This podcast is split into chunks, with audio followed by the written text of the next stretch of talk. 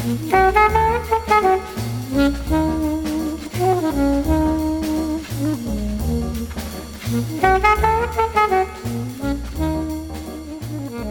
everybody, and welcome to the 292nd episode of MTG Fast Finance, the podcast that's constantly haunting your specs and wrecking your decks.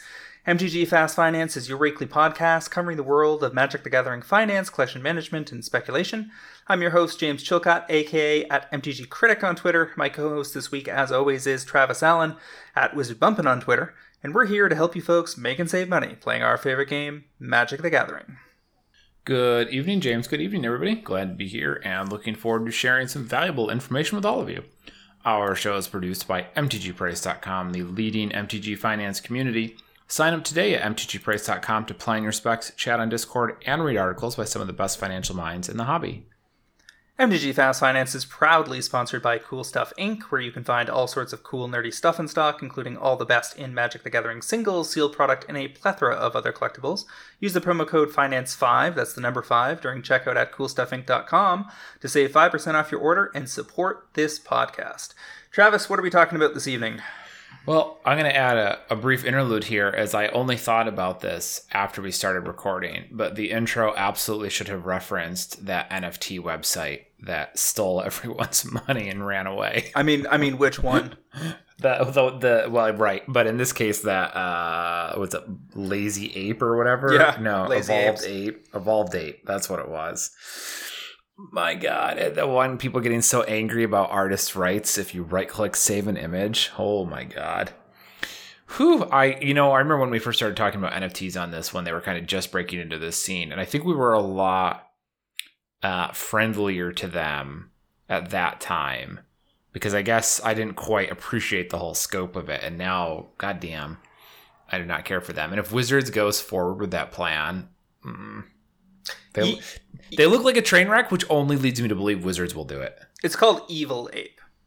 So here, here's the thing: there, there's almost certainly fantastic projects on the up and up and up in the NFT world, and the technology behind it is going to get used to do some very cool things. But as we've seen again and again and again and again, the the people that are going to jump on fresh tech the fastest in the modern era are the scammers. You know, like in the VHS era back in the early 80s, it was porn that jumped in first, right? And, and and drove a lot of the demand for at-home use. And again, when the, when the internet debuted, it was porn that led the way, and all, all of the dirty money and dark corners that go with. So as, a, as an aside, I actually took a class on this in college. It was called Cyber Porn and Society. Sure. And uh, it really it actually drove home the point that virtually every technology battle was decided Mm-hmm. by porn. It was like VHS versus Betamax, CD versus Laserdisc, DVD versus something else, mini disc. Yeah. But yeah, sorry, go ahead. Your greater point here. Yep, I mean, you're big in and NFTs, super funny. There's going to be lots of shenanigans down that down that path, and it's it's amusing to me that they ran away with only three million dollars, having been the having been the victim of two, not one but two Bitcoin scams over time. Uh, the Mount Gox saga in Japan, and then one of the major exchanges here in in Canada, where the owner supposedly disappeared, died, and was cremated in India, which probably means he's on a private island somewhere. Mm-hmm. Yeah, almost certainly. Yeah. I Uh, uh, it- it's amusing that they, they they ran out on just a, a mere three million. Yeah, well, you know, I, honestly, I think NFTs are garbage, and I hope everyone stays away from them. Having said that, I am not going to fault anyone who scams people for it because you're really only scamming a bunch of tech rubes. So, you know, get get that bag. I, I, I've got a contact that booked a meeting with me tomorrow to talk about an NFT project called Mechaverse. And this is like the next level stuff where it's not just some random image. It's going to be a whole integrated ecosystem, blah, blah, blah, with a whole bunch of other things going on where value is driven by the ability to stake money and then have landlords and rental op- opportunities, you know, late stage capitalism at its finest. And I'm sure some of those things are going to end up scams too, and some of them are going to be interesting. There's still this overriding concern about whether any of it is is worth all the effort and potential environmental impact, etc. Yeah, I, I, thi- I've just been I'm on the sidelines, and I'm going to stay there until I see a good reason to do otherwise. Yeah, I mean, at this point, I don't, regardless of how cool the concepts are, so long as it's uh, eco terror, essentially, I dislike it. I think that the fundamental concept of these like unique IDs, whatever, is is fine, but tying it to the electricity usage is is unfortunate. Uh, and I can't really support them in any capacity as Now- long as that's true. now that being said, I did read a, a pretty strong debunking of the whole eco claims against Bitcoin thing recently, where it's like, yeah, th- this is some of this is true, but a lot of it is misinterpreted, overblown, or just completely ignores that every other industry in our lives is doing all the same things. So, Well- so while the a lot of the criticism pointed towards having distributed networks uh, sucking up power is absolutely correct. There are also massive industries like airlines that are doing significant damage to the world. And there's really only four countries that matter, or five countries that matter. Like the, the US, Russia, China, Indonesia, and Brazil will dictate the future of our planet. And it's not going to be Bitcoin. I I don't doubt that some amount of that is true, but that, you know, especially with regards to NFTs, even more so than cryptocurrency, it's what are you doing this for? Yes. And NFTs are just the dumbest shit imaginable. Like, do air does airline industry create a huge eco problem? Absolutely. Does it actually do something? Yep.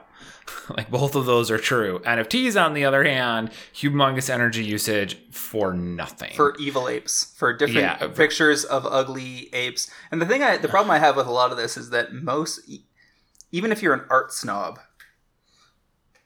and you could find value in being part of the next wave of artistic endeavor there's some value there but most of the art i've seen related to nfts has been so god awful that you can't even really make those claims oh, so it's so bad. anyway i digress Yeah. I'm Let- off track here. I just thought of it as you were doing the intro, and I was like, "Oh, we should have referenced that." Um, let me tell you about the segments this week. Segment one, our MTGO metagame week in review. We've got two modern challenges. We're going to talk about those. Maybe I'll even mention that they spoiled the deck lists for the big worlds or whatever that's this weekend. Segment two, our top paper movers. Bunch of cards that have moved in price this week. What are they and why? Uh, along with our empty top MTGO movers. Not a lot going on there. Segment three, our cards to watch. James and I will run through some cards that might do you good in the future. Uh, and finally, segment four, our topic of the week. The Judge program announced some new foils, so we'll dip our toes into that. Let's start out here on this first modern challenge uh, from October 2nd. Right off the top, I see it was taken down by Living End, which uh, has really had a good go of it lately. Yep, Living End's been a real solid deck. I checked in on the foil Living Ends that I called on cast a little while back, and there's like six listings left on TCG Player in a very narrow cluster uh, of price points. I think between 30 and 40 or something like that. And once those dry up, they somebody will post one at 200, and we'll see if anybody bites in in the in between spaces. That is sure is a price tag. I wonder about these. I see that they've started playing Titanoth Rex. Yeah, I saw that. I saw that. list? That yeah, one of them. There's many cycling options. And I that the uh, the Godzilla Primeval Champion, those foils are clocking in at like three bucks. There's a pretty hefty listing. Fifty three vendors. That's not insignificant. It wasn't uncommon. Several chunks of them.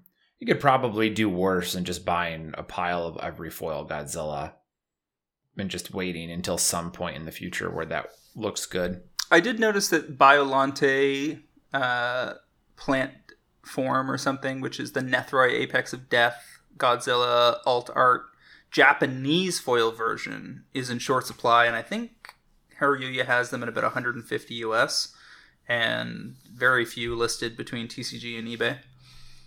That's uh, it's a pill. That's a pill to swallow right there. Well, I mean, y- yet again, a list of things that are very popular in Japan that people outside of that country don't necessarily understand or care True. about. Yeah, I, I would agree that I do not understand or care about Godzilla. I would not can't argue with that. What's next on the list? Uh, following that, you've got Elementals here ta in second place. Again, another deck we've seen a good bit of. uh, recently with Omnath, Locus of Creation at the core it there, with Risen Reef and a pile of the incantations, inc- incarnations. I'm going to get those wrong all the time. Uh, they've got some Ephemerate, a lot of Lodomri's car, Call, the Prismatic ending there. They're still on running six. They didn't get the message. We're on running seven these days. Uh, Yawgmoth combo, Jund, Affinity, Blue White Control, Blue Black Reanimator, and Ad Nauseam round out the top eight. I see you've got a couple cards in the Ad Nauseam deck here, or the I'm sorry, the Affinity deck tagged. Well, I mean, we haven't seen Affinity in a while. People were messing Yeah, around is messing around with it just after MH2 came out, and I think we saw it in a top eight, maybe the week after or the second week after release. But here it is popping up again, where the meta has, you know, not settled but expanded, and it's a very healthy, powerful meta. Uh, and yet somebody squeezed in here with four So- Sojourner's Companion, uh, which is the new Mirror Enforcer, and four Thought Monitor, and four Treasure Vault from the AFR set. So all you know, Thought Monitor and Sojourner's Companion being even more MH2 cards top eighting in the last month is pretty hysterical to me. And then Blue Black Reanimator is of course running four uh, Threferis, the three mana Teferi Time Ravelers. Um, as their splash, and then they put Muldrifter into the top eight of modern. I saw a couple of streamers fooling around with this last week, and here you have the Muldrifter tech, uh, where you can get a Muldrifter into the yard and then draw two cards for free and end up with a one-one flyer if you persist it.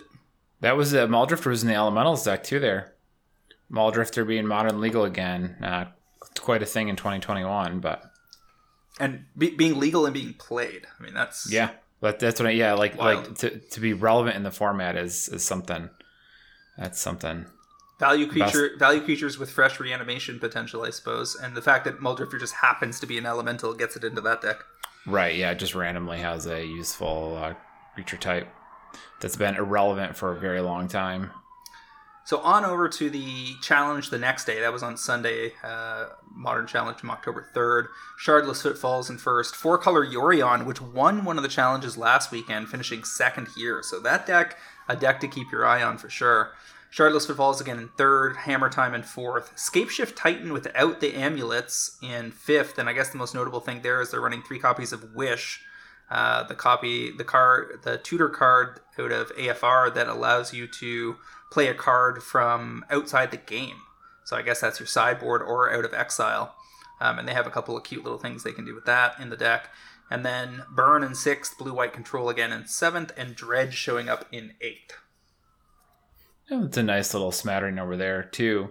The the dredge in eighth place is fun to see um, because I feel like that one kind of poked its head out once or twice, but has been relatively quiet the last few weeks. I think we've seen it two or three times in the top eight since MH2 was released. Yeah, which was I meant you early this summer. It it's a real shame that Wizards is is not running a ma- major modern tournament anytime soon because this is about the time where it would be fascinating to see what the pros would bring to the table in this modern format. And it could easily be the case that they will get back around to that down the road, but there's a chance that the format will shift into something less healthy by that point. I think they've they've missed they're missing a golden era of modern here, not having the pros bring their research to, to bear. Yeah, I mean, I guess the the problem there is that modern's not on arena and they can't have paper tournaments, so this is what we get. I mean, they they're, they're at the point where they they could easily have a small broadcast paper tournament. Uh, well, but over the last several months, that you know that hasn't really been an option. Now, eh, eh, I I wonder if the optics wouldn't be great. You know, Compared I'm to not every, sure. compared to everything else that's going on in the U.S., that having twenty or thirty people on the floor all double vaxxed and wearing masks in between matches and so forth would probably be totally fine. yeah. I mean, I'm not saying it wouldn't be. The, I guess the larger problem there is just they don't want to put in the effort for paper tournament to begin with. Yep. So like, Well, they're, they're, they're trying to make their whole tournament scene arena based to, to drive expansion of arena potential. So, I mean, there's Yeah. they're showing little to no interest in doing anything else. But there's no even third party modern major modern tournaments on the horizon. I think the big thing that CFB is running in Vegas is mostly about limited and standard, if I'm not mistaken. Yeah, I believe it. Uh, even Drew Levin and Sam Black were talking on Twitter today about how they both feel that um, this the pivot to digital with Arena was probably one of the worst business decisions they've ever made. It's hard to tell because none of us have access to the actually how close is Arena to being profitable long term. Um, you know, to what what extent did COVID improve uh, Arena's economics? Because uh, we, we've talked about this before about how Arena is inferior on a per user basis in terms of profit generation um, because people can play free. Mm-hmm. Like I, I've never put a dollar into Arena, and I draft all the time. I just when I need to, if I finally scrub out and run out of the in-game currency that allows you to draft, then I just spend a week playing my funny casual decks to build back up the free currency, and then I go back to drafting. They- Yeah, and and so they need scale. They needed to expand scale. So they needed to get what, however many people they had on Magic Online times the average revenue they get per person and the average profit per person. They have to expand the arena ecosystem beyond that that scale so that they can make up for the shortfall in terms of the ARPU, the average revenue per user.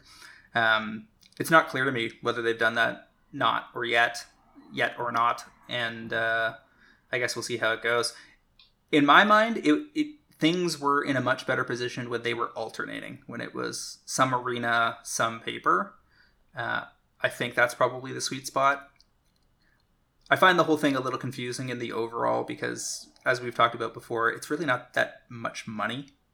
Like it's money, it's it's, it's millions, but it's not in the grand scheme of things for them. It's it's not that that big a deal um, to do it. But they seem to have just figured out they thought they could get away with not doing it, and then COVID hit, and you know these assumptions have yet to be tested in the post-COVID era, whenever that will be.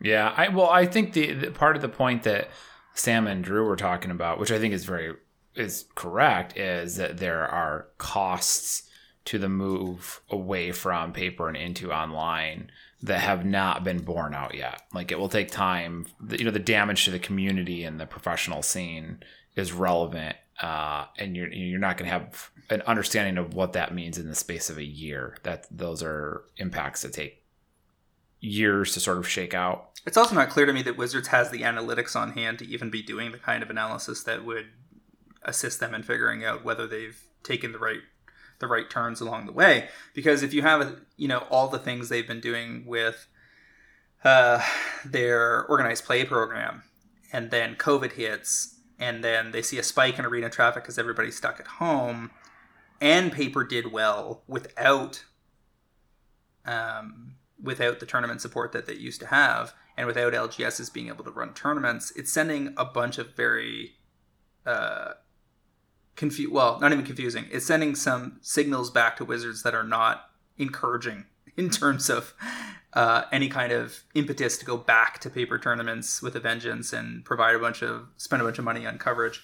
So, I you know, there's been this question mark from critics in the community, uh, vendors and and players both, about whether you know how long could COVID keep people away from their LGSs without injuring the game on the whole. Like at what point do people just go, I haven't been able to play this for two years now. I don't really care about the collecting aspect. I'm just moving on to something else. Um, and we don't have good information on on that end of things yet. Um, and I think that they the only signals that will end up mattering to them is if sales overall take a sharp nosedive. Yeah, I. There's a lot, a lot there. It's it's it's hard to unpack. I, I you know, the the greater point here, I think, uh, or the one aspect of it I would comment on is the the question of whether or not they have the analytics necessary to make truly correctly informed decisions is very good because as we've seen it feels like anything that involves a power switch they do a terrible job with and that's analytics right like that's that's data i feel like that's a, a, a that's a digital thing and they very well may just have terrible analytics team who's pushing them in the wrong direction i don't know it'll be interesting to see if we ever get some sort of post-mortem or discussion of the greater business strategy out of them in 10 or 15 years Moving on over to top paper movers of the week, we've got Sliver Hive Lord, the Secret Lair uh, edition. I believe those are foils, if I'm not mistaken. Got a mark down here as a non-foil, but pretty sure it's foil. Going 20 to 30, and indeed I did sell one around that price just 48 hours ago. Um, so one of the earlier Secret Lairs, not super surprised to see it draining out. The Scarab God, of course, is a pretty cool blue-black zombie, and there's all sorts of zombie hype right now. So the original Hour of Devastation, non foils, 27 to 42, 55% gains. The Meat Hook Massacre has been on an absolute tear, kind of bucking the trends of uh, fall set releases as a mythic that's gone. Just this is just the normal version of it. 28 to 44 this week, and it was up from I don't know people. I think pre-orders were 15 to 20 from anybody that had them priced uh, reasonably. So there was. I definitely picked up some copies in Japan around fourteen dollars on release weekend and that's 57% gains and hard to say whether or how or to what degree it will retrace in the face of overwhelming supply near peak supply. But for now uh, kicking some ass. And it's on the back of heavy standard play and i believe a lot of spec traffic. I think speculators and vendors were in pretty heavy on this card. Uh yeah i could see that. If you know everyone who's been around for a while might remember Massacre Wurm and saw how popular that was and might have read this to be the most popular mythic in the set. Can't say for sure, but it doesn't seem terrible. I mean, I called Unnatural Growth at, when it was at 10 as a buy, saying that, you know, you might be able to hold your horses and let, let it get down somewhere between 6 and 10. And as of right now, it's at 14 for FEAs on, on TCG Player after that uh, big sale this weekend. Mm, yeah. Uh, Wolf Caller's Howl there out of Commander 2014, 250 to 4. That's on the back of uh, just Wolf, Werewolf's height. runs Epiphany here, 9 to 16. You get you got to put that in bold for me. I talked about that. Uh, wait, let me find it. Uh, Alrund's Epiphany non foils. I said 7 to 15 for the extended arts. Yeah, episode episode 289 was your call. So the extended arts are currently it looks like 13 bucks or so. Seeing a lot of play uh, yeah, fifteen dollars. Right fifteen dollars. Booyah! Wish I bought any. I did pull. I did pull out German foil borderless Alrund's Epiphanies last night out of my German uh, KHM CB cracking and threw them up for sale alongside a Goldspan Dragon, which sold almost instantly. Oh, Nice. Uh, uh wait. That was oh, so the other Scarab God. This is the uh, Double Masters the, foil pack foils. Yep, I looked at those invent the invocations too. They're like two hundred fifty bucks. uh, yeah, the the pack foil double master is twenty five to fifty there. The Mystic Gates out of Shadow Shadowmoor non foil is twenty to forty. Uh, I mean, Mystic Gate is a very old card, and this is the uh, very old. Oh my god! And this is the original printing of it. So uh, there was probably one or two copies left, and somebody just picked them up. The blue, the control decks in modern run two copies, right? Uh, well, we have those results. Yep, I've got it right in front of me. Two copies. Two copies. Okay. Yeah, I can see that. That's interesting that they pivoted towards using that card because uh, Blue White and Modern does not run that in a very long time. They need it. They time. need it because they have the Teferis that want blue white. They want J- Jace, the Mind Sculptor wants double blue, and Solitude wants double white, and then Counterspell wants double blue, and and Archmage's Charm wants triple blue. I bet. Yeah, it's the it's the uh, Counterspell and Archmage's Charm. I bet that did it. Sure. That really pushed the you know that because they didn't used to play that many colored pips, but having a double and a triple back to back there is I've certainly seen like breaking for the mod. I've certainly sure. seen one to two Mystic Gates in this in previous eras, but it's reinforced that they want it now. Yeah, it was it was a it was a rarity. It was certainly not a, a standard. Now you get a couple decks running it. Uh, Kaya Orzhov Usurper. Uh, the foils out of was it Ravnica, Allegiance, right? Rav, yeah, Ravnica Allegiance. Rav Allegiance. These set symbols are uh, there's so many now. I can't keep them straight anymore. Uh, the pack foils here. Looks like from 13 to 28. What is her actual name? Because it is not whatever is typed there.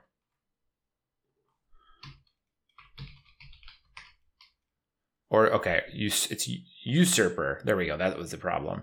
Kaya Orzhov Usurper. This is the three mana, three loyalty, black and white Kaya. Then this is the one that showed up in the Mythic Edition as well. Looks like those are on 35 at the moment. If we're seeing gains on the pack foils from 13 to 30, uh, Mythic Edition. yeah. Oh, is this the Mythic Edition one? Mm, I think it. I think it does exist. The Mythic Edition, yes, the Mythic Edition for this exists. The question is what price moved here because this is 13 to 30. Oh, this this is pack foil that we're looking at. This is pack foil. Okay. Yeah. So that mean that makes me wonder about the Mythic Edition then because that's at 30. I'm showing a market price of 30. Let's take a look. Forty dollars is the cheapest near mint. I think last time I looked. Yep, it is $42 right and, and this ramp is super steep. Like you got a copy at 42, another two of them at 42, then five at 50, uh, and then a pro trader with one at 50, and then one at 55, another pro trader at 55, Tales of Adventure at 63, and then up into the 70s, 80s, and 90s. Those those are gonna that's gonna be a hundred dollar card. Yeah, I would agree with you. That seems like a fine pick at some point here. I think I think we've had that in our list somewhere or another. I see. I thought the pack foil had been on, but I never managed to track it down. Uh, let's see. Yeah, it doesn't look like we called it this year. But I've certainly I certainly have some of those that I've had sitting aside, waiting for the right moment to list, and it looks like the time is good. Okay, well, I'm adding that as my secret fourth pick this week. Third Uh, pick. we got- third pick. We got Ranger class, uh, seven to sixteen on heavy standard play. Also see some a decent amount of EDH play. Uh, lets you play extra lands after you get it boosted up, and uh, has another couple of interesting abilities. Undead War Chief out of Time Spiral Time Shifted. This is not from Time Spiral Remastered, but from the Time Spiral way back down the road. Those foils going from 12 to 32 on Zombie Hype. Plague Belcher out of Amonkhet. 250 to 7 non-foils off zombie hype i think the foils jumped as, well Stensia Masquerade out of shadows over innistrad that's a foil uncommon going from 7 to 20 dollars on vampire hype uh, 180% plus gains. And then noxious ghoul out of legions 2 to 13 for non-foils 500% plus gains on zombie hype. Zombie and vampires is what crimson vow is likely to be all about. And so everybody's going after the relevant objects. Good week to be a tribal card, it would appear. It's funny, I looked at a couple of those cards today and I was I'm like, ah, these are all a little too pricey for me to be interested in. And it turns out they uh, had all got bought just like in the last couple days. Well, I mean, people were buying them late spring, early summer, heading into the double Innistrad block, and people that that went deep on that stuff did very well. I don't have much in the way of stacks leading into this because I underestimated the extent to which people would be willing to spend on werewolves and so forth. Um, but with, with a strong werewolf commander, and keep in mind that that had been disappointing. People had been disappointed in the past with their options. So it was entirely possible that they would have coughed up another werewolf commander that would have been sixth or seventh most popular out of the available options this fall, and werewolves would have been sitting at the sidelines yet again. But turns out the werewolf commander is one of the top three for the season, so things are doing very well on the werewolf side of things. Mm-hmm. I mean, I'm selling like Kruin Outlaw foils at twenty dollars that I bought at two bucks like four years ago or something. It's it's just silly. Okay, so here's the question: Why did you buy them four years ago? Because I think I think it was to do with shadows over Innistrad. Was that the last time we got werewolves, and you were hoping they were going to get a good commander? It must have been five years ago then, if that's the case. Yeah, probably something like that. And then they didn't, so they rotted in the bad specs box for half a decade.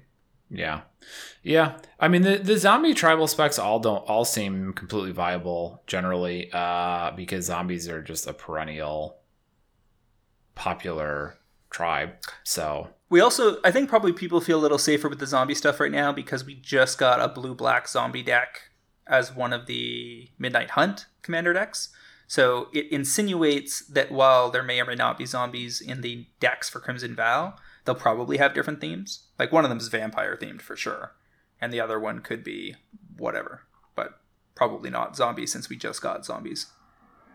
Probably, yeah, it could be werewolves actually, because the the were the the commander decks were humans and zombies. Yes. Oh, that I couldn't tell you off the top of my head. Let me just find I mean, the deck list. You also have Crimson Vow coming up, which is the vampire and zombie set. So it means all of this type of stuff is a little better than it would have been because you didn't just get your zombie set, like you know it's about to come. So you've got a bit bit stronger of a setup, I would say. Yeah, you can argue that the it's humans and and and there are some werewolves in this white green deck, which is basically worthless right now, by the way. Um, but I wouldn't call this a werewolf deck. So the next two could easily be vampires and werewolves. Yeah. Okay. So moving right along, we've got. Uh, I guess that's it. That's it for the top paper movers. But over on Magic Online, we have a bunch of standard action for the most part, heading into World Championships uh, that started today, if I'm not mistaken. Um, there was some drama around that because apparently Frank Karsten wrote an article for the Mothership that revealed a secret update to an relatively under the radar deck list that one of the teams had developed for the tournament and released it two days ahead of time. So the team in question was kind of pissed, understandably. Yeah, Sperling was griping about it that he wanted to spend the next two days drafting, and instead they now have to test all their matches, and they lost their edge, and they have to figure out how to play the other decks now. Uh, yeah, I mean, I get it. I I I, I sympathize with Frank and also understand why all the players would be annoyed. So, Intrepid Adversary out of Innistrad Midnight Hunt went from five tickets to almost 10 tickets on the back of standard play. Uh, the Meathook Massacre, again, doing work in both digital and paper, going from 9 tickets to 17 tickets on the back of standard play. Faceless Haven seeing a lot of play in that format just under four and a half ticks to almost nine ticks, so almost 100% gains on all of those. Malevolent, Malevolent Hermit out of also out of Midnight Hunt, 1.3 tickets to 3.1, 140% gains on standard play, and then Tovolar Dire Overlord is in both the standard green red werewolves decks and of course is one of the top commanders in EDH right now. So going from 0.24 ticks to 0.76 for 216% gains. I'm gonna be honest. I don't care for the name Tovolar. It's a little clunky. It's sure. a little clunky. Sure. So actually, Tovolar Dire Overlord is a is yeah. a tongue twister overall. Yeah, it's it's the Dire Over. It's the Overlord after the Tovolar. Tovolar Dire Overlord. Yeah. Just just say Tovo. Maybe it's just it's yeah. maybe it's supposed to be onomatopoeia. It's like a a zombie's name stuck in your mouth. Would have been mm. better as a zombie commander name. Now, it would be amusing if they were like, if it was like Tovolar, like tongue stealer, but they somehow also still included that, mm-hmm. tw- that, that. So it was hard to say, and he, yes. and he he has a, a necklace of tongues. That would be awesome. Yes, yeah, yeah, that type of that type of character and world building. Yeah, that'd be great. So on over to cards to watch. I got a couple of uh, couple magic cards, couple curve curveballs here. How about Rankle Master of Pranks? That's probably off people's radar, I would imagine. Uh, Rankle's a mythic from Throne of Eldraine. Uh, did some work in standard, not really relevant anywhere else outside of EDH, but on EDH Rec, it's in 8,000 decks since it was released two years ago. It's a unique mythic, unlikely to be a reprint priority anywhere anytime soon, I would imagine. Could go years without a reprint. Sells about one a day in foil, just pack foils I'm talking about here, not the foil extended arts, which I'm sure were brought up earlier on cast a year or two ago. But you can get pack foils right now for about eight bucks, and there aren't that many uh, sitting around on TCG Player. So give that an, an amount of time, let's call it another year, and I would imagine they will drain on out as people slowly but surely acquire them and realize that the foil extended arts are beyond their interest. Uh, looks like for foils, we're under 50 listings total with no major walls except uh, a wall of 20 at $15 from Card Rush, which would already be almost a double up from my suggested pricing. Okay, I can get behind this. I remember picking the extended art foils a while back. I know because I have a couple of them. Um, but the pack foils at eight bucks, that's pretty cheap, and that's also quite popular in in EDH. I think probably more popular than people. I'm not gonna say anticipated, but I I think it was after having picked the extended art foils, it was a little bit off my radar, and I don't know if people have quite noticed that Rankle has gotten that level of traction in EDH. And I would also agree that the reprint on this is quite far away. Uh, I would I would be interested in extended arts, extended art foils, but those are rather pricey. I think the EA foils are sixty bucks right now. But uh, compared to pack foils at eight bucks, that's quite good because it's going to be easy for people to come and want a copy of this and go, oh well, you know, the extended art foils are so expensive, but a pack foil is eight bucks. I'll buy that one instead. Uh, and they can definitely churn through some copies and get into that fifteen to twenty dollar range. Um, so you're going to be waiting some time on this for like like you said, the year or so. But I think that uh, seems like a solid one to grab a couple copies of and stash. Super good time to buy them if you want them for your own collection. Not a super high priority emergency. Hey, it's going to pop next week spec by any means but it's going to be a slow, steady gainer over time. The other thing about I like about this card is it's like a, a broad synergy card that also has dual tribal synergies. It's both a fairy and a rogue, and Yeah. then and then it interacts with discarding cards, uh, draw other players drawing cards, and the sacrificing of creatures, and that's a pretty nice tool set with a whole, like so many different things that it can interact with, right? Um, for instance, any of the cards that punish your opposing players for drawing extra cards, rankle you, you trigger the rankle thing, and then you get all the triggers off of whatever you're you're abusing in that way. Yeah, the fact that you're getting so many angles on this is quite good. Um, you're getting the the rogue, the fairy, several mechanics that are relevant. I like all of those. Those are all uh, all good places to be. And it's also a flying haste creature that can get in for some damage, and and also has you know there's things that you want to do right away, like tap it with some piece of equipment you put onto it or whatever. It's just a very flexible, cool card, very unique, and the art's fantastic. So, I mean, at minimum, if you're a EDH player collector with you know 5, 10, 15 decks plus, this is the kind of card you want to have in your collection for when it slots in somewhere nicely. Yeah, well, it's easy to see why this would be more popular than one might anticipate in, e- in EDH. All right, so what's your first selection here? I'm going to jump in this week with Undead Augur. This is a MH1 card that was reprinted in Modern Horizons 2 in the retro frame. So, while the modern, as we've talked about before, the modern, and we're going to be having to repeat ourselves, oh, probably on average once a week for the next two years, that the Modern Horizons 2 retro frames were very, very plentiful, but the Modern Horizons 1 retro frames printed in Modern Horizons 2 were only available in collector's boosters and much less available. To wit, this one, which is uncommon, actually only has 36 vendors on TCG Player right now, and nobody seems to have more than seven copies. And I would bet, well, I did not look if you were to look up the foil retro uncommons from Modern Horizons 2 proper, probably a lot more than 30, 36 vendors. In any case, this card's about a buck, maybe two if you just like pay full for full full price for one copy plus shipping, but you can probably score them in the dollar fifty range uh, if you buy a pile. But it's a very good zombie. It's a two mana two two. When another zombie you control dies, you draw a card and lose a life. Those are good words on a zombie. But you're paying a dollar and change for the best version of the coolest version of this card, the foil retro frame. A dollar, dollar and fifty. Like just buy it, hang on to it for a little while and uh, these are going to be five, six bucks in, I don't know, probably a yearish, maybe not even that long. Just seems easy to, you know, this is 7,000 EDH rec decks.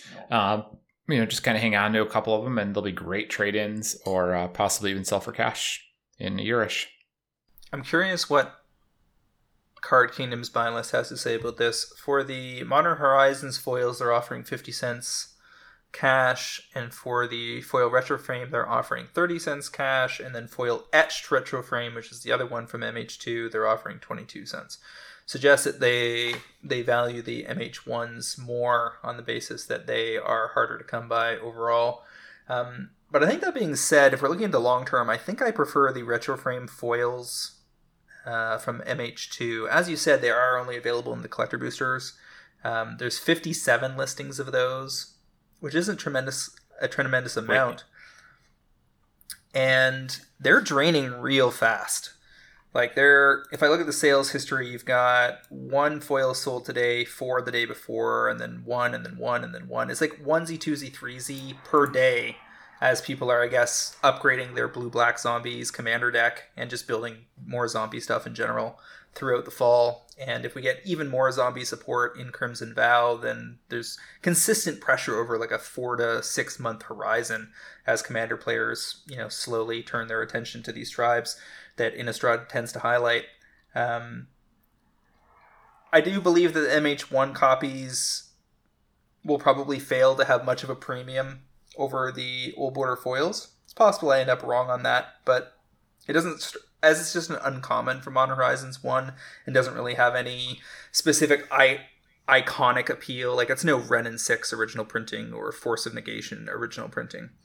Um, and that black old border frame is the best of the bunch. It's kind of the reason to care about old border foils in the first place.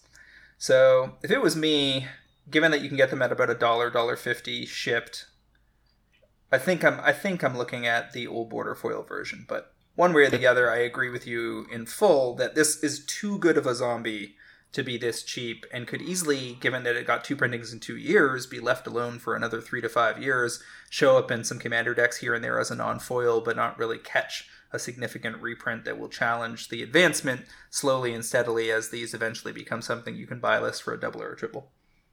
Uh, so you, we, I may have thrown you off here with the uh, new column that I added to our spreadsheet. I guess I neglected to mention that, but I switched it up, and now we have a set column and a treatment column. But although it looks like you've got it using you use here, but the TS in the treatment is the time shifted. So my point being, you are on, you and I are on the same. Oh, page. oh, you're going with you're going with the TCG determination that it's an MH1 card. Yeah, no, I mean I think that's super confusing for people. TCG's got that wrong. It's definitely an MH2 card. Wait, so this is a Modern Horizons two card? Yes. Retro frame foils. This says the original print was in Modern Horizons 1. Yes, but which which printing are you calling? The mod the It's I'm calling it a Modern Horizon the I am saying the only retro frame version of this card. The only the, The- only the- retro frame the- version of this card is Modern Horizons 2. Correct. But it's a Modern Horizons 1 card. No. TCG player Yeah. TC no, TCG player took all of the any of the reprints from MH1 and listed them as MH1 cards. Yeah. They're not. They're from they're only printed in MH2 in that form, so they're obviously MH2 So- cards. Well, so here so here's the thing. Scryfall also calls this a Modern Horizons 1 time shift. Yeah, It's not even just TCG player. Scryfall has it too. I, I I think they're both wrong. That Well. uh, because as a player, you want to know what set can I open to get the card. The answer Okay, is MH2. you- But that's wrong. You can all you have to open the Modern Horizons 2 collector booster. yeah, but that but you do you ca- certainly can't find it in MH1. No, but you can't find it in MH2 set boxes either. I I mean, don't get me wrong, don't get me wrong. This is a this is a mess. Kind of a mess. I I, I don't know. M- Uh, MH2CBs. MH2 CBs is the actual source. Yeah, I, I guess I'm just gonna say the retro And they're and they're not and they're definitely not time shifted. They're OBF. That's that's the The- designation. Well, again, it's called time shift. Yeah, Like on but, Scryfall, but it's not but it's not says officially called shifts. that. That's just some nonsense they all came up with. Well, They're old border it's- foils. Like in in the product release notes, they're old border foils. Mm, fine. I guess they're, I'm presuming they're using the term time shift because of Time Spiral, the original Time Spiral, which you know had that effect and called it time shifted. So whatever nomenclature you want to use, at the end of the day, we are landing on the same card, the retro frame foils. Sure. So I don't like OBF. I want retro. I, I like retro I, more. I, I than think Wizards OB. calls them retro fo- frame foils or retro foil frames. Let me just double check what they called it in the release notes. Uh, no, it's not that. Anyway, Okay. bottom So line, we we're, have a- we're, we're on the same page. You, you want people Okay. to bro- buy old border foil undead augurs. Yes, but not. It, I I didn't actually check the etched ones. Those are probably worse Oh yeah. Across the board. Just worse looking, and I don't really want to own them. And also, they're annoying to search for, so it'll be harder to sell them. Yeah, so if you're calling saying you can get these, I think you're realistically you're probably looking more at like a dollar fifty for these. But if you're saying Yeah. like dollar fifty to five, and I, I don't know if it's going to be twelve months or two years, it, it's actually possible these go to ten dollars in the next two months. Like if Yeah. if if Crimson Vow coughs up a bunch of cool zombies and maybe just one more zombie commander, like say a mono black one or something, you could see these just get drained right out. But well, time will tell. The, the thing about zombies that's nice is that as one of the top tribes of all time for Magic, they're going to keep going back to that well over and over and over again. Yeah, Like when we go back to Dominaria, there could be zombies. You know, there's a bunch of different planes where zombies can show up. So, and Wizards tends to do a thing where they will seed tribal types across multiple planes as well in a standard cycle. So, you know, there could be more zombie support next spring for all you know. Well, yeah, I mean, there's basically, I mean, I, I would have to go look. When was the last time we got a set that didn't have zombies, any zombies at all? And like, what percentage of standard legal sets don't have zombies? And I bet Yeah. it's very low. And and we know that we're Um, getting Commander Legends uh, in um, the Forgotten Realms. So Commander Legends two is for sure going to have zombies because zombies figure prominently. Undead in general figure prominently in D and D. Yeah. So, uh, yeah. So we're on the same page. We I, we both like the same card Clarity achieved. Uh, Xorn for this week. Xorn showcase foils have been talked about multiple times in the Pro Trader Discord. This is by no means this is by no means the first time I have discussed this card uh, with pro traders, but it looks like I thought we would have called it sometime in the last ten weeks, but apparently it's not on the list anywhere. Uh, Xorn showcase foils from AFR, super ridiculous old school art. Um, it's a three-two for three. If you would create one or more treasure tokens, instead create those tokens plus an additional treasure token.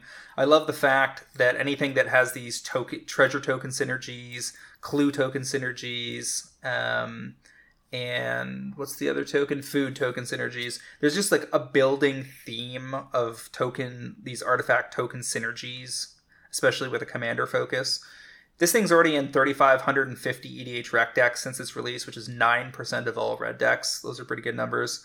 And you can pick these up in Europe right now for a couple bucks cheaper than in the US. I think people have drained them up from about two or three dollars up towards five on TCG Player. You know, The sale on the weekend probably didn't hurt. Um, over in Europe, you can still get them at two fifty to three dollars, and I think for these to go, say three to twelve dollars in the next year, seems very reasonable indeed. Yeah, these are nifty. The I, I, I'll be the first to admit that the treatment here is not my favorite. Um, I think it's one of the showcase frames that really is awesome for people who know what it is and way less interesting for everyone else. It's not it's not bad. I guess it just it's supposed to land with resonance, and if you're not the person who played D and D, it's lacking that. But on its face, it's not a bad frame, like in the way that you could say Invocations were a bad frame. Uh, but 350, you know, what, what, are, what are we looking at? We're looking at the the show the showcase non foils, right? No, showcase Okay. foils. Showcase foils. Showcase. Okay, so wait, that has to be yes then. There we go. Okay, Okay. showcase foils. I just had it. Ah, showcase foils There you go. for perfect for the three bucks. Yeah, I mean it's such a good card that's only going to get more useful because Wizards clearly found a place for the doubling of treasure tokens and like they found what color they want treasure tokens to be home in and that's red. And players have responded resoundingly that they like treasure tokens. So i agree that everything that works with them is only going to continuously get better. And treasure tokens are going to become a popular sub theme in the way that like plus one plus one counters are. So getting in on the ground floor of this seems excellent. Well, you've also in this set you've got Treasure Vault, which you sack to create half X tokens, right? You've got Goldspan Dragon that's been making inroads all year and is a, a popular commander card as well as a strong standard card. It's a 4 4 flying haste for 5, and when it attacks or becomes the target of a spell, you create a treasure token, and the treasure tokens make 2 mana. Um, when you sack them as long as the dragon's in play. So if you're making a treasure token when the dragon attacks, Zoran gives you a second one. That gives you four mana off the attack just from the, those that tight sequence. And there's so many other ways that that can be further abused. Um, so yeah, Zoran is just a, a clear, clearly strong red utility card that whether it takes 6, 12, or 18 months, I couldn't tell you for sure, but I can tell you that it's going to be over 10 bucks at one point. Yeah, you'll get there eventually, even if it's, we don't know if it's next week or the week after or whatever, but it'll work out in your favor. And it's not like Xorn's doing any work in standard, so I'm not worried about him showing up in a challenger deck or something in the spring. Sure, yeah, that's true. I don't. I wouldn't anticipate uh, having to compete with another reprint of this anytime soon. I would expect that they will keep the D and D cards relatively hands off at this point. Part partly because that's a a brand, a theme that would respond well to collectability and the people who want to collect stuff. That makes sense. Sure. Yeah. I don't know. Maybe. Maybe. Uh my second pick this week is a card I have talked about, although it was a different version of it. it was a long time ago. Blasphemous Act. Uh, I want the Commander Legends Extended Art foils. They are currently thirteen dollars. Uh, know a bunch of you are going to say the Commander Legend foils are bad. You are right, but also nobody cares, especially not the people who are going to go buy those because they're going to put them in sleeves and it's not going to be that big of a deal, and they'll know that they have the extended art Blasphemous Act foil, which is what they want. Uh, it is an 82,000 EDH rec decks. It is the second most popular red card in EDH. People they uh, people play this card a lot. They put it in their decks. This is the best looking version of it. It is thirteen dollars for the foil buy the foil for $13 and sell them for 30 bucks in spring of next year, possibly summer. Let's see. Last time I called this was the foil extended arts episode. Nah, I didn't. Episode, I didn't search for it. Episode two fifty three, which was January of this year, so ten months ago. It was ago. Almost a year. It was almost a year. Ago. And it was the foil, not the non foil. But let's see how. Oh, the, this is the foil. You're, you're calling the FEA.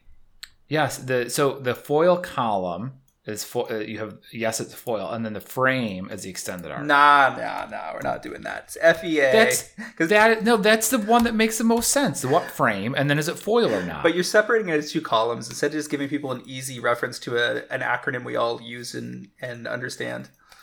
Like FEA and EA are the are the standards in the in the Pro Trader Discord.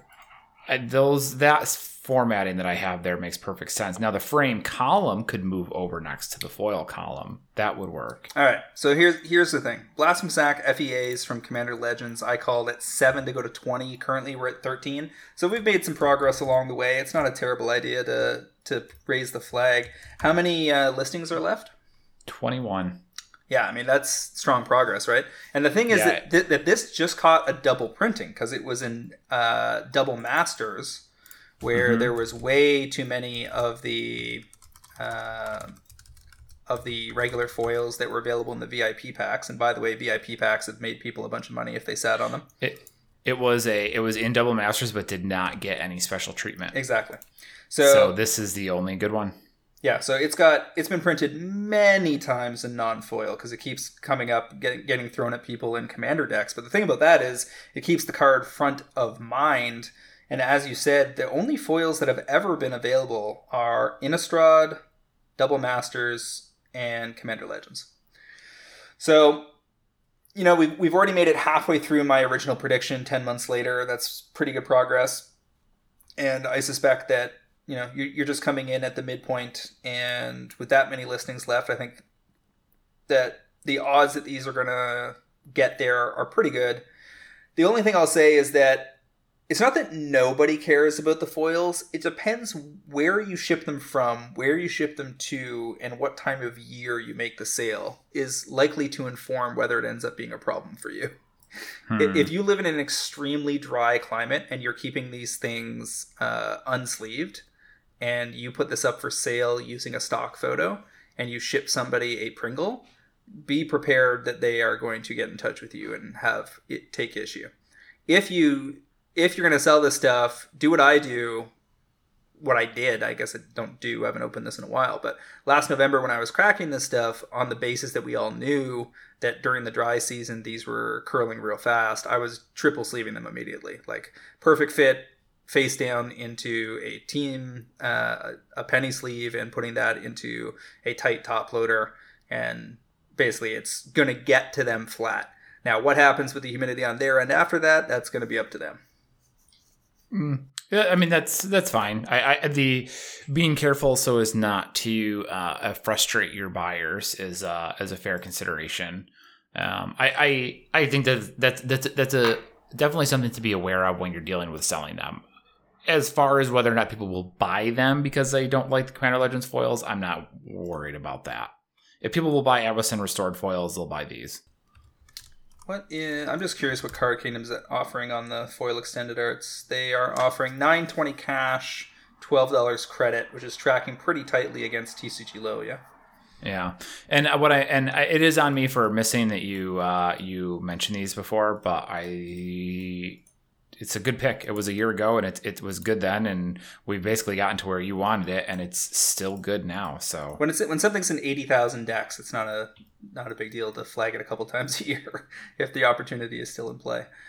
All right, so my final selection of the week is uh, a dragon that might not be on people's radar yet Klauth Unrivaled Ancient. This is the extended art from the Adventures in the Forgotten Realms Commander uh, decks, but the extended art, of course, is only available in the related collector boosters. And the extended arts that co- are unique cards that come from the Commander decks can't do not also exist in foil extended art for reasons kind of unknown. They just they only are available in extended art form. Now, all of that being said, this is a dragon that is getting thrown into a ton of Tiamat decks. Tiamat being a popular commander coming of the summer. 2,400 decks listed so far on uh, EDH Rec. That's 14% of all decks that include green and red, but I think it's safe to say that it basically just means all dragon decks. This is a 4 4 flying haste for 7. When it attacks, you add X mana in any combination of colors where X is the total power of attacking creatures. So if you have a couple dragons and then you drop Klauth and attack and swing for 15, you have 15 mana to spend on spells that turn. And the mana doesn't, you don't lose the mana as steps and phases end. So a massive mana boost to do something nasty like fireball somebody out of the game or cast more dragons or whatever. The important part here is there's only 30 listings of this card left on TCG Player already. Uh, the gaming company has 40 of them at 20 bucks a piece.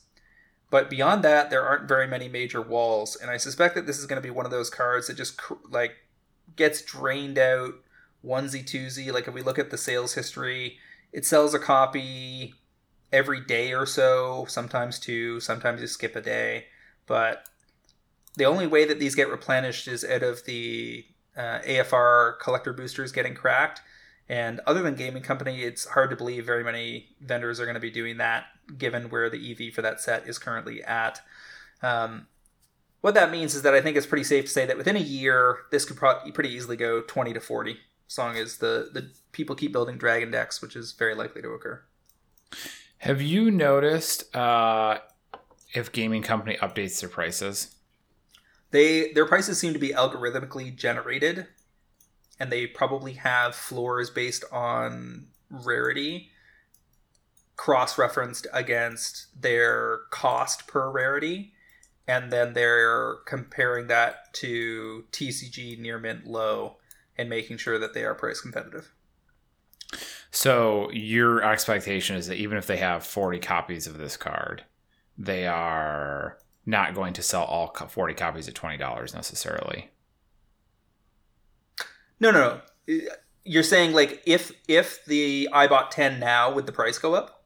Yes. No, not Does gaming company adjust their pricing as they sell copies? I've never seen them do that.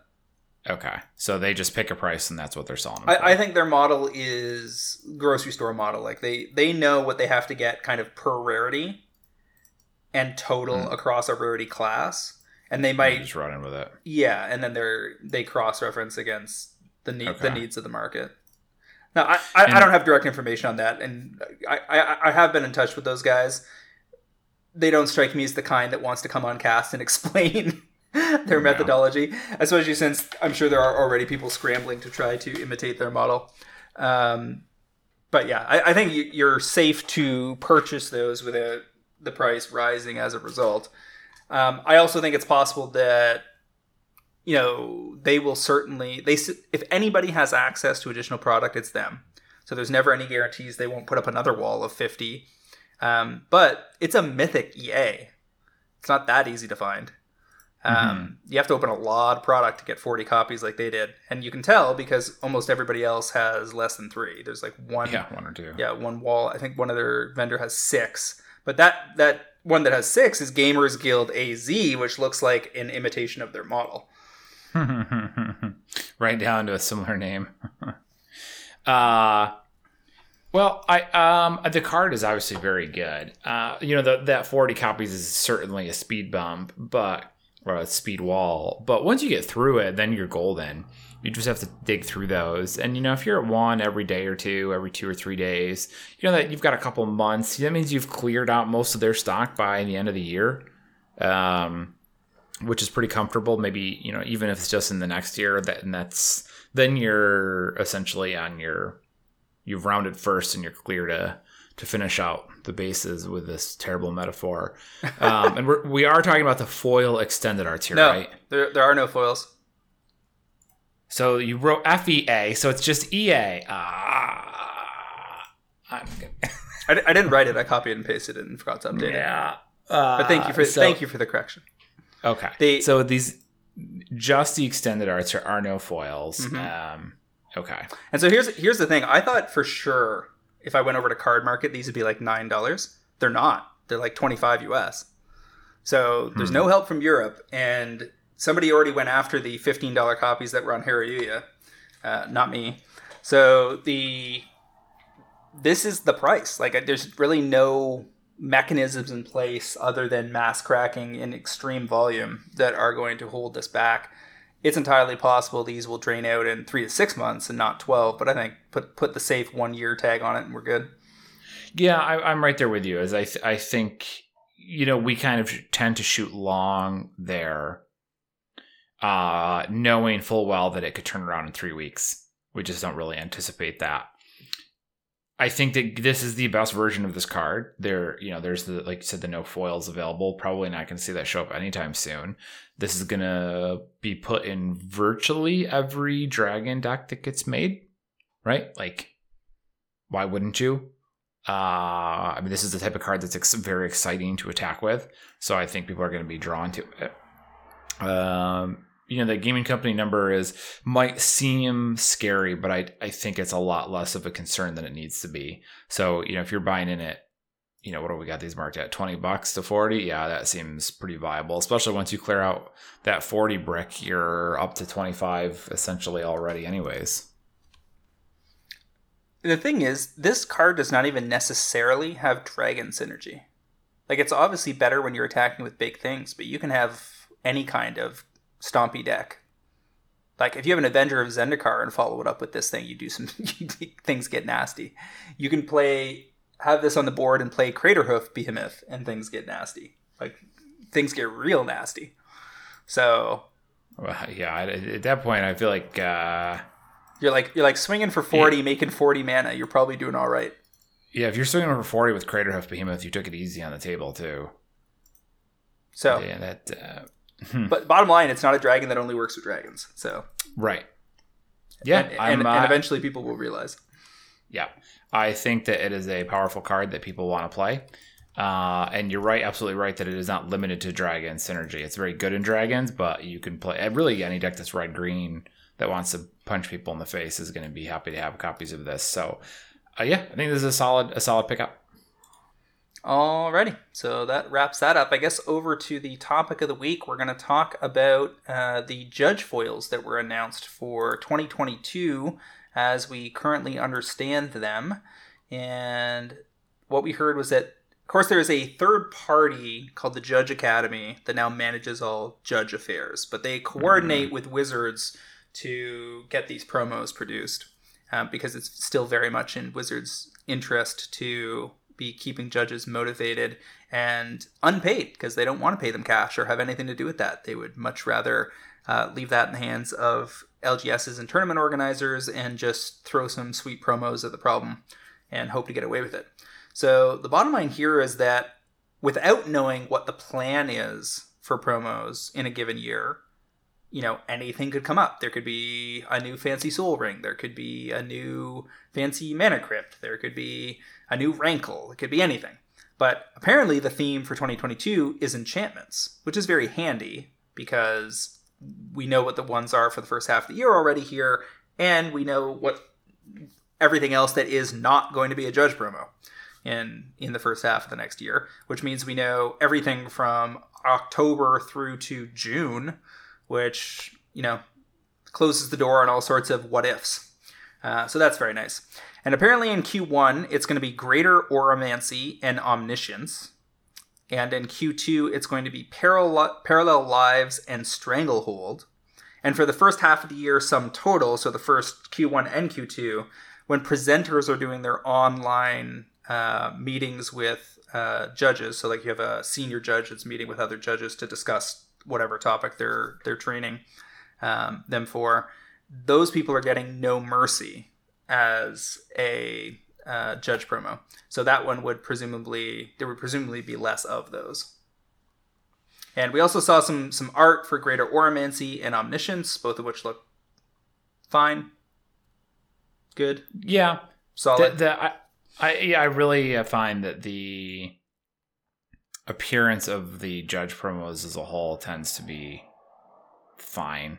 It's it's never striking, but the, even if the artwork is good because they use all the basic frames, it feels like they've kind of been overshadowed now by all the showcase product. And even if you go, well, you know, it's more of a classic traditional style, like, eh, okay, but they updated the frames to the modern border, so they're not that classic and traditional. I don't know. I feel like they're doing the judges a little dirty by keeping the frames like that. But they don't seem to care about judges, anyways, so they're not going to do anything about it. I think the one that matters most here is probably Parallel Lives. Well, it certainly is going to come out of the gate pretty strong, no doubt about that. Some of these are held back from just general uh, lack of alternate alternative printings. Like Greater Auramancy is from Shadowmoor, and has it ever been printed again? Nope. I don't believe so, unless that snuck in someplace that I missed it. I find it hard to believe it ever caught another printing because they're basically seventy dollars a piece, and they're going to come way, way down when the judge Yeah. foil, when the judge foils show up. Not the Only Shadowmoor. and and, but, and what I mean by that is not that the original printing is going to come down to meet the judge foil, but just that the judge foils themselves will be driven into the ground because this thing says other enchantments you control have shroud, enchanted creatures control have shroud. That's a relatively narrow use case that's that's good in the enchantress decks and and not a whole lot else. You got the Pillow Fort decks as well in EDH, but those are most of the people that are going to need that. Um, Stranglehold's a good card, possibly underplayed, um, but I don't think that's going to be a big deal. It's also going to get pretty cheap. That's the one that says your opponents can't search libraries, and if an opponent would begin an extra turn, that player skips that turn instead. Relatively narrow application. Omniscience is in 13, 12,000 12,000 decks on EDH Rec. This is the one that says you may cast spells from your hand without paying their mana costs. Cost 10 mana to play the card. Um, so very powerful finisher type card, but uh, Parallel Lives is in 22,000 decks on EDH Rec, uh, or closer to 21,000, I guess. That's 6% of all green decks. And I think that's the one that I'm going to be targeting and grabbing 20 or 30 copies of when they get at their lows. Parallel Lives would absolutely be in more decks if it was cheaper, because by now it's gotten quite pricey. Um, so I'm not. I think that it is the most relevant card, um, and I do think that it would have more copies in decks if it were cheaper. So it's actually more popular than it appears. Having said that, there was some conversation about in the Discord about prices tanking with um, judge promos because uh, what happens is you get people who, you know, the judge promo comes out and then the card gets reprinted a little later on. and that new copy, you know, if they put it in Double Masters 2 or whatever, brings the price down significantly, and the Judge promos don't really hang on um, because the Judge promos were only particularly valuable based on their r- general rarity. So I don't think that's totally unfounded either. Um, I because Parallel Lives feels inf- I'm, I'm going to say inflated, which is kind of a weird term to use here, but essentially very heavily re- supply restricted. I am cautious that the Judge promo is going to come out looking pretty good, and they're going to put it in Double Masters as a rare, and the double ma- the Judge promo was just going to crater because it's not really anything particularly special, and now a lot of people got much cheaper copies. Yeah, so I, I would counter that logic with just some modifications. I think that a double printing in the same year for something that comes out as a rare in a set like a double masters is in trouble just in general. Like rares just in general are in trouble if they come out in a set like double masters. And also got some other printing that, that's of relevance, like a judge promo that's heavily distributed throughout a six month period so that they all land at the same time. Now, that being said, Parallel Lives is the most likely candidate for Double Masters just because it doubles things. Yeah, like it just seems so hard to turn that away from Double Masters too. Sure. Now, if it shows up there, then yeah, I think that Parallel Lives on the whole is is gonna pump the brakes, and that the Judge foils will take longer to get there. If it misses in Double Masters and everybody avoids the Judge foils because they assume it's going to be there and then it's not, expect the Judge foils to take off the next day. Yeah. So I mean, if somehow if somebody gets word that it's not in double masters, that price is going to be ridiculous, uh, which is obnoxious, but that's what'll happen. Um, I, I my, my angle here would be to you know these are going to come out and i'm not going to jump on them i'm going to wait and then see what happens with double masters and if it's in double masters, the price will come way down. And then as the judge promo follows it, you know, that whatever six months or, or a year later when the ju- judge promo has finally kind of started to bottom out, then you go buy them, right? Because now you're getting the judge promo parallel lives essentially at their floor. And that's where I'm interested in being a buyer. So I'm not going to jump in right at the outset here, but I do think that um, there is an opportunity down the road. Part of this depends on how nice the Parallel Lives art is, because the original art is nothing special. Um, and if it if it catches a foil borderless treatment in VIP packs or collector booster packs that might come with Double Masters 2, and one of those two things is going to happen. Like there's there's going to be some premium version of Double Masters 2 for sure. Um, especially after they proved with Modern Horizons 2 that they could charge more for that premium product and and mm-hmm. also pr- proved with double masters that they could charge hundred dollars a booster pack for the VIPs. Um, and given that those turned out relatively well for everybody, like holding the VIPs for a year, it has now been that use case has been proven out, and the a lot of those borderless foils have done well for people. So all of that being the case, um, you know, I would worry about a fancier version I, I the, the point I was making in the Discord was it's not that you get a double printing; it's which is the most desirable version at the end of that, and that's probably the version you want to be dealing with. So you wouldn't want to go super deep on the judge foils in April, only to find out in June that there's a really great, commonly available printing that's going to clog the works up for a year. Um, mm-hmm.